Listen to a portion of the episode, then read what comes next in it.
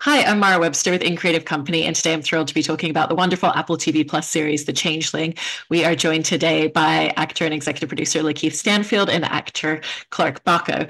And Lakeith, starting with you, um, I mean, you've been involved in this project over the course of several years. I think it's about seven years from when you first signed on um, to it. And I was interested in kind of coming on board and, and staying involved for that period of time as a producer and as an actor, how that really created a lot of depth in the relationship that you were able to build with your character Apollo, just constantly thinking about and envisioning the way that you wanted to play him in the series. Yeah, yeah, it was a it was a relationship that developed um, um, kind of over time and started to build. Um, you know, we come across a story and just knew it was something special, something that we could, you know, um, that that had a lot of potential. And so, um, you know, it's just a, a process of going through all of the different necessary backdoor channels to bring something to life. It's uh, quite a arduous process, but in the midst of that, you can actually build the, the story and add, you know, details and layers to it, um, bringing it to the screen with Kelly Marcel. So um, it was it was quite the process, but it actually just afforded for us to continue to chisel away um, at what would be the final product. Um, so it was it's a long process, but it was fun, and we knew that we, you know, we had something worth exploring, so we just stuck it out. We really wanted to have Victor be on board and uh, everyone on the team be on board in a way that could make it real. Uh, so yeah, it was it was worth it. That's wonderful to hear. And and Clark, for you, I was just interested in kind of how you found a lot of the the starting point for yourself in building and developing your performance for Emma, because you know we we see her in this kind of like idyllic great romanticism stage of her relationship and then after they have a child going through what at first seems like a lot of postpartum um, symptoms but then obviously there's something otherworldly to it that's also going on. And so i was interested in kind of what was the inroad for really the starting point as to who emma was going to be with all of that going on for you um, yeah, it is quite a journey that she goes on, that everyone goes on in this story. Um, I think for me, the end point was really just understanding um, what moves her and why. And I think I found that in family and her childhood, which I think I can't remember what episode it is. Maybe episode two is when they flash back to her um, um, her whole background story with her mom and her sister and her dad. Um, so I think just knowing that what she's most passionate for is to be the best mom that she can. I just tried to create as strong a link as possible between her and the baby, even though she only gets such a short time with the actual baby. Spoiler alert um, I just had to make that very real and very strong. And then that he was my anchor for honestly everything else that happens. And you know, Lakeith was mentioning before Victor LaValle, the, the, author of author of the book, being really heavily involved in the series as well. I know he was reading all the scripts, he narrates the series, and it sounds like he was on set pretty much every day as well. Um, and so, how did that really elevate the experience in you know having such direct access to the author of the book as well? Because then you're really able to go so in depth with both the book and with the scripts at the same time for both of you. I feel like one of the most incredible things about Victor is how much he had faith and trust in everybody. Um, and I think he just actually offered so much space and freedom for us to explore in whichever way we wanted to, whichever direction we wanted to go in. And I'm not sure how many people know this, but the book is semi autobiographical. Like it is, he is Apollo and I am his wife, Emily. Um, and so the fact that he was able to honestly give us such a major piece of him, I think it's in that freedom that was like the best collaboration was that he didn't hold us back from wanting to explore things that he might not have even thought to explore. Um, I don't know. That's what it was for me. He just was like a beautiful person that allowed us to explore. Yeah, absolutely. I think also, you know, Victor was just he's just such a kind, generous mm-hmm. man. Just, you know, just in general, he's just so generous. And I think in a place like Hollywood that can be difficult to be, uh, especially with precious material, can be scary. Um, but he was, you know, always uh, in support of what we were doing, quite in awe at the process. So it was almost like watching um, a child at the spectacle of, it all. And so it was kind of fun to uh, relive what it felt like for me to have, you know, being on set for the first time through him. And, uh, you know, just he, he maintained this optimism throughout filming that just made us feel like, you know, if the person that was responsible for writing this feels good about what's going on, we can feel confident that we're heading in the right direction. So, um, yeah, it was just a treat having him there every day, and he showed up way often than way more often than I would have expected because that can be uh, pretty mundane after a while, but he was still there. That's wonderful. And Lakeith, in, in playing a character named Apollo, he has such a relationship with his own name. You kind of see him as a kid in, in the flashback scenes, like really wanting to live up to the prophecy of such a huge name. And there's the, the constant repetition of I am the god Apollo and the line that you have to kind of keep delivering at different moments. Um, and I was just interested in kind of like how you saw his relationship with his name and, and, and a name that has such prophecy attached to it. And in particular, just the way that you wanted to go about delivering the line, which is kind of like his manifesto to himself that he repeats throughout the series? It's an interesting question. I think, um, yeah, names they tend to mean more than we think, um, uh, especially when you're growing up. Um, I think for Apollo, it kind of meant um, that it, it, was it was a mantra, a word, a name that gave him power, um, that he felt connected to, and hard moments that kind of pushed him through, reminded him that he was a manifester and that the power ultimately uh, lied in his hands to change his destiny, change his route. Um, so, yeah, I, found that it was a, a, unique tool to use. I never um, repeatedly said what my name was in any character. So at first it was a little uncomfortable, but I think over time you start to kind of get used to it. I think it happens within the character too. Like you hear him say it and you're like, this is weird, but over time you start to um, just join him on the journey. Uh, Apollo's a special character, so um, you you often have to um, you know kind of um, assimilate to his way of doing things. So um, yeah, it was really fun, and I I find that mantras in general um, have some sort of magical elements, uh, different incantations and things you say to yourself in the morning, throughout the day, when, hard times arise. Um, uh, there, there seems to be magic in there, and and I love the fact that fairy tales often have these motifs or mantras um, that you know appear throughout the story. So it was cool to actually play that out in this one. I love that. And Clark, I wanted to talk a little bit about for Emma the idea of, of kind of like memory when it comes to her family because she has this story that's a concrete memory to her of how she lost her parents in a house fire and then she learns that actually what happened on the day was very different to what she thought and that her and her sister were in the room when the fire started. The reason they went to the hospital was because they'd inhaled so much smoke themselves as well. Um, and i thought that was so fascinating because it's it's the idea of like if you tell yourself a memory enough times then you can kind of create it in a certain way. And so when she learns that truth, how did that recalibrate things for the character for you?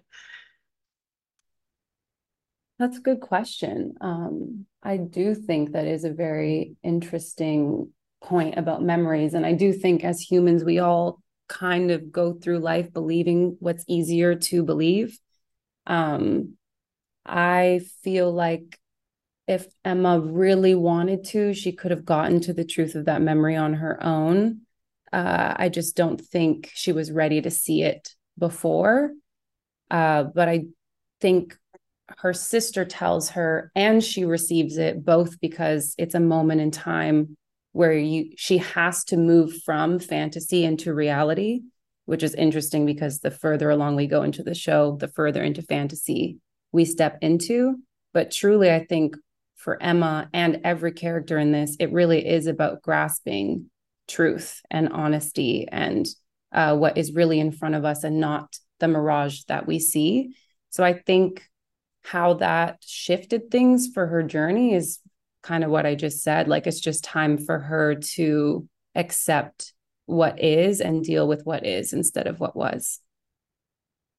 And then I also wanted to ask both of you about filming one scene in particular. I think it was in episode three, and it's basically the moment where Emma's reached an extreme breaking point, and it's where she has Apollo chained up you know, with a lock around his neck in the apartment. Um, because I thought it was such phenomenal performances from both of you in a scene like that. And it's it's so striking because it's these two people who have had and held so much love for each other, and that hasn't necessarily disappeared, but they're both just so beyond their breaking point, and yet the love for their child is still kind of connecting them even in that instance. And I was just interested in how you both really approached it and finding the different calibrations and different emotions for a scene like that.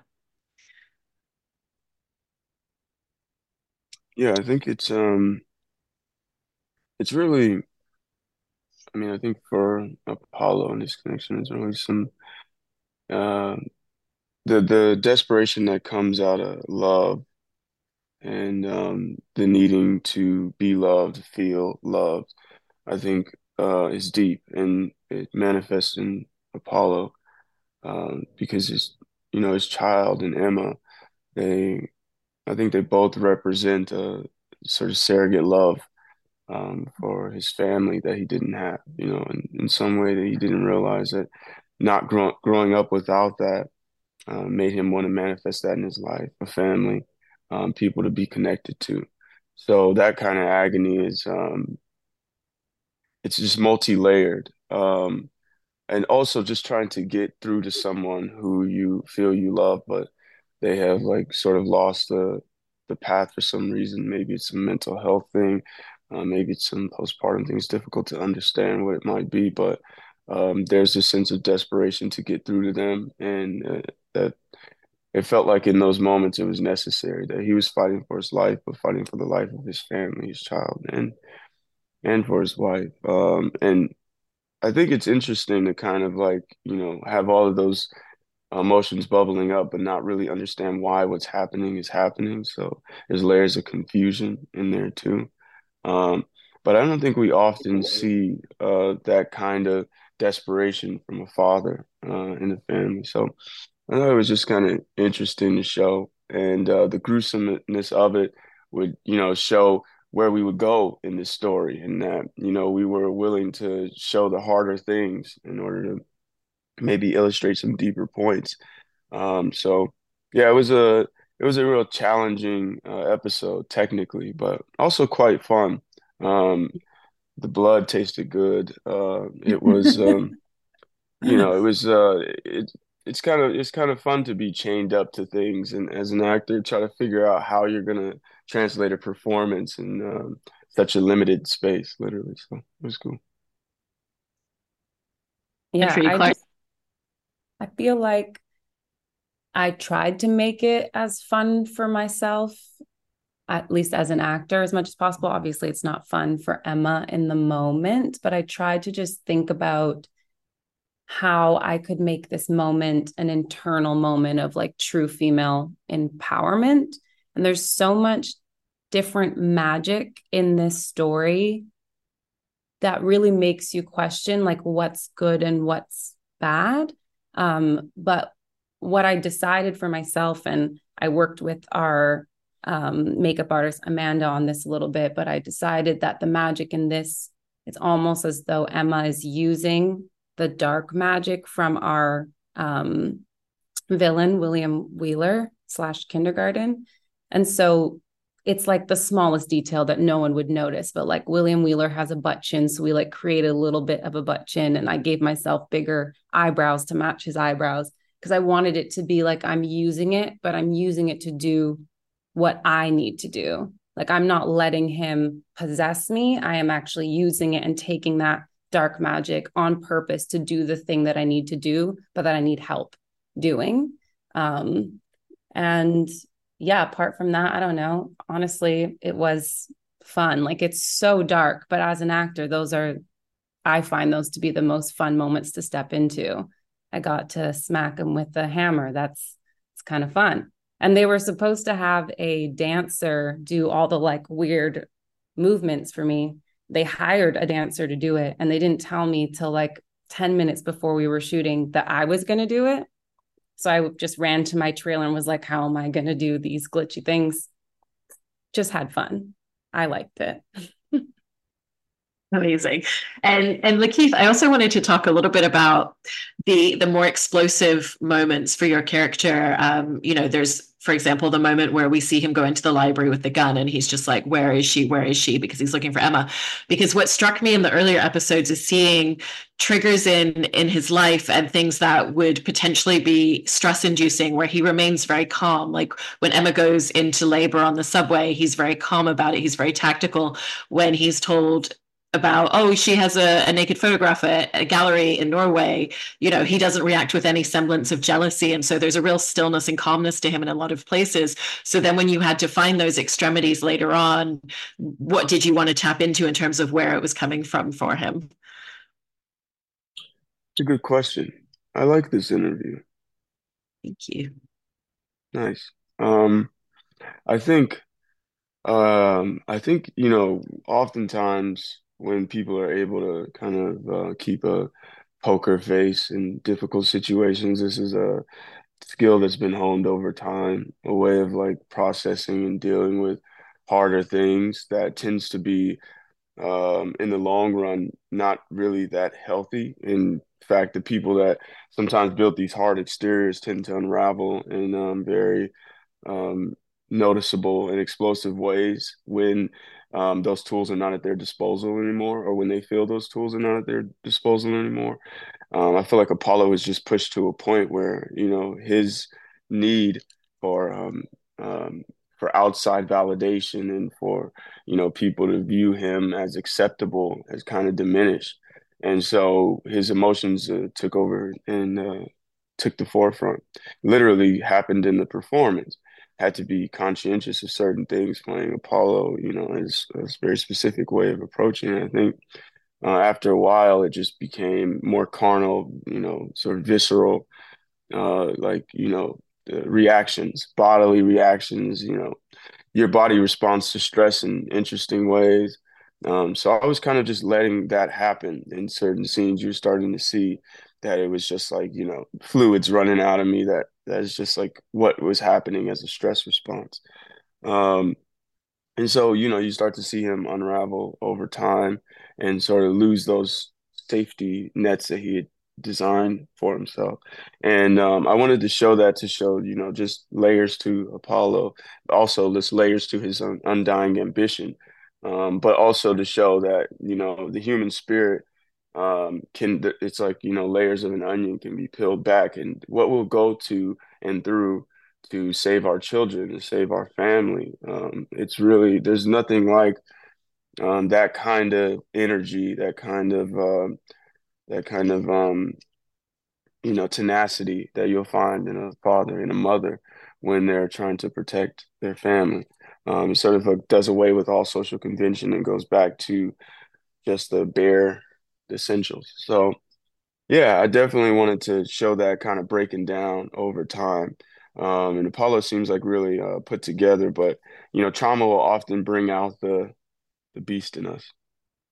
Absolutely. And Clark, I was also really struck with by the fact that Emma ends up in such a space of isolation. And there's kind of these attempts to kind of feel like she's part of a community when she um, goes with Cal and she's surrounded by all these other women. And there's other people who have gone through a similar version of events to what she has with her child um, and all the uncertainties that come with that. And yet there's always this push and pull of her being very much between spaces because at that point she doesn't fully feel like part of that community. She also can't just return home to her home life that she had before. So she's kind of often in this middle ground. And so what did you find to be the impact of, of that level of isolation as it increases for her throughout the series into such a space of solitude? I guess I've never really considered her to be in a place of solitude. Of course, a lot has been ripped away from her um, her two main loves are not with her anymore, being Apollo and and Brian. But I think because from the beginning I've had the I always had the anger of Brian, like the true Brian in her. She's never alone because he's always there. And I think the reason she has to keep herself away from people is because it like I feel like it's almost like there's like a beacon. There's like a couple times in the series, no clue what episode, but where she hears his voice like a little baby laugh or like just hears like a whisper in the wind. And i think that's the thing that is not only driving her but keeping her together and keeping her company. And i think if she strays away from that too much there's a chance she could lose that whisper. There's just a chance that that she'll let that slip. And i think i think going to the island and seeing those women even though there's comfort in knowing there's other women that have been through this none of them or i guess the other way to say it is they've all at some point given up and emma refuses to do that. And so they're also a reminder of what happens if you give up. You don't get your child back and she knows that he's still alive and she's on a mission so i think it's just it's necessary um, but i don't think she really thinks or I never felt as her that I was alone or necessary like necessarily lonely. I think she misses Apollo and misses comforts, but there's just something so much bigger happening. Um, and like Apollo said, and it's a line in the show as well, like the things we do for the ones we love, that's just that's what she's doing. So I just think, yeah, it, there's bigger things at play. I really love that answer. And, you know, for for both of you as well, you've both kind of in different answers touched upon a little bit of the the physical elements that come with these performances as well. And I think you've both you've both done such a great job at really tracking the emotional impact of what it means to be revisiting the muscle memory of trauma, to be experiencing grief, to be experiencing sadness, and you know, even just what is the impact beyond the emotion of the breakup of this relationship falling apart. Um, and so for both of you, how did you kind of find the different physical physical trajectories of where you wanted your characters to go? I think for me it was um quite literally like a unfurling for Apollo, you know, um, even just in his posture at the start. Um, so often a little bit more bent forward, curled in. Um, toward the end, and start to open up. I was thinking about the heart chakra and um, opening up. You know, when you when you lead with your chest forward, it's a very vulnerable place, um, literally, but um, you know, physically, your organs, everything that's important is in your torso and stuff besides your head. But um, you know, opening up your torso to the world is a sign of confidence, but I think it might be indicating too that you're trusting, you're more trusting moving forward. Apollo wasn't trusting um, in the beginning, and uh, later on began to trust. And so you can kind of see him opening up a bit. Uh, so I want to make sure, and then the, you know something to that physicality that might indicate that. Um, also, just kind of in general, became more physical um, as it became more uh, pertinent to use more tools to achieve what he was trying to achieve. He had to get more physical. Um, so he becomes more physical, running, jumping, um, falling from cliffs, climbing, whatever was necessary uh, to try to find his wife and you know and, bring his family back together. Um, so I kind of thought of it in some sense as kind of like being on the stage, you know, where you use every bit of your body. Um, so there were times where I tried to indicate that, you know, Apollo felt comfortable with Emma in particular and using his body and um, you know doing things that might seem silly like falling from the table while they're having a conversation and gets new information about things and um, you know just showing that you know this is where he felt at home when you're at home you you you, feel comfortable jump on the floor be naked things like that so um uh, yeah, I just kind of wanted to allude to that, but yeah, you can see through incremental changes and it starts to sort of open up over time. And how about for you? Um, yeah, I don't know. It it there's a journey in uh, the physical um, for Emma as well. It's kind of hard to pinpoint sometimes because we shot so out of order. And for Emma's journey, you kind of learn of it um, in pieces and not in order. But I think for me, I played around a lot with the sacral chakra, like more of the womb, um, which I think makes sense as a mother. Um, but really, I actually worked with Tanisha Scott, who's a um, creative director, choreographer, uh, movement coach, and we just played around with more of how Emma would walk once she's more of a witch. So that's more of the work that I did. But similarly to uh, similarly to what Lakeith said, in the beginning, I gave her a lot more physical freedom. There's a lot more play. There's just more openness. Um, and then as this as the story unfolds, there's kind of like a stillness that comes in her because I think she needs to use all of her energy. Kind of what I was saying before about listening to the whisper. Like she becomes more observant and still and quiet and patient and um and in tune with her senses but there's something that like there's something in that that becomes smaller i would say and then at the very end i think it's just more primal just kind of let whatever come out come out but yeah apart from figuring out how i wanted to walk as witch emma i just was a bit more instinctual about it. That's so wonderful. And lakeith as well with, with apollo there's so much of of him essentially like replaying memories and just revisiting moments and and carrying certain regrets for if I'd done more, if I'd done things differently, if I'd seen what she was seeing in the in the moment, you know, then maybe I could have done more. Um, and I was I was interested in just kind of like the challenges of trying to really capture that because it's such an internal thing for him to be going through, and also how the gift of having scenes where you're literally having Apollo watch previous memories of the two of them together in the series at times also really helped with that.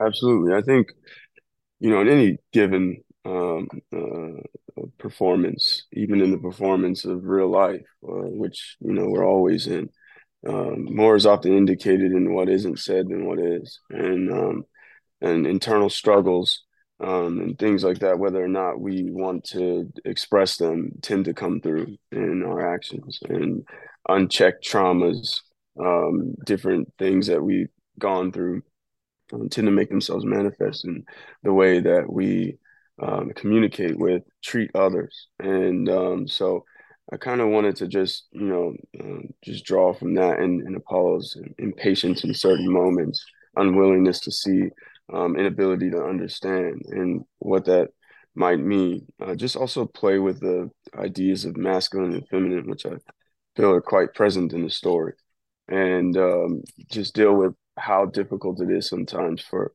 us to understand each other um, because of you know programs because of you know personal traumas and things like that that are inside of us. And so just being uh, aware of that and trying to incorporate that into the story um, and uh, you know uh, over time just sort of letting down the barriers that are put in place as much as we can. The fact that apollo was willing to change was willing to take in new information and try to move with that, I think was more important than the mistakes that he made. Um, the fact that he was uh, at some point willing to kind of face the storm, and that's something that I really uh, like about Apollo. Um, and I, I kind of wanted to make sure it was seen in moments where he could like sort of open up, and there was a childlike readiness to understand new things. And um, I kind of wanted to keep that in him even though he was going through very hard things and there were things to process that he didn't really necessarily have a therapist or the right channels to unpack those things. He was willing to learn. And because he's willing to learn, he's willing to grow. And um, he was able to let the child in him grow, going back to young Apollo and, um, you know, seeking what were the holes and how can I fill those things up now? Um, and how can I unpack those things with my mother? How can I unpack those things uh, within myself uh, to try to push forward now. So it's important to try to indicate those things rather than necessarily outwardly show them, um, because I just think there's much more power in that for the audience as well to try to find the things within themselves maybe that they haven't unpacked um, or or or seen. And it's always better to show than tell, and that's what we always really wanted to do with this show as much as possible too, is kind of allude to things um, rather than just give you the manuscript outright. Um, so, so yeah, that that's what it was. That's really great. And and Clark, I wanted to ask you about filming the scene where it's Emma having the the the red twine, like the bracelet tied on her, um, in that scene with the woman by the waterfall. Because essentially, in being told, you know, by the time I finish tying these three knots, um, you know, come up with three wishes, but be careful what you wish for. Is Emma being asked to consider everything that she wants out of her life and you know what is she happy with? What does she envision for her future? And it's a scene that we revisit so many different times throughout the series. So i was very curious as to what felt important for you to capture in that moment especially knowing that we would keep kind of returning to it from different vantage points and different moments. Um i don't know if i've thought about that before. I think it's in there already, but I think there's just like um Emma has this brilliant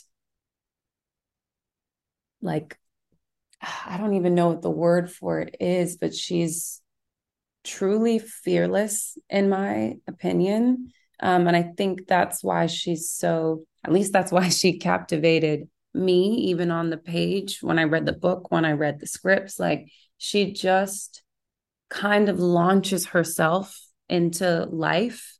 Um, and I do think she's thoughtful, but in that moment, I don't think anyone could be thoughtful enough to not make some type of mistake in that in those wishes you know like i don't think this is a story to go like be careful what i don't actually think the theme is be careful what you wish for. Personally, I think no matter what she wished for, something would have happened that would lead them both on the same journey. Like I think the point is no matter what you wish for, we all have a journey to move through. Um, and I just think with Emma, she's extremely courageous. And even though she might not always know exactly what she's doing, she is a light. Like she guides herself. She has the intuition of like the primal woman which i think is um just so incredible. So i don't know. I think in filming that i just wanted people to really see what i saw when i first read her which is her strength and her uncanny ability to look something so dangerous straight in the eye and still say yes. And that witch, like, she's beautiful and mesmerizing. She's really a mirror of Emma, in my opinion. Like, that's Emma 2000 years from now, you know? But it's dangerous. But she still just goes, I'm going to do this. I'm going to go on this journey. Um, I think that's really special. Well, you, you've both given such beautiful and phenomenal performances in the series. So, congratulations. And thank you so much for talking about the series today. Really appreciate it. Thank you for having us. Thank you.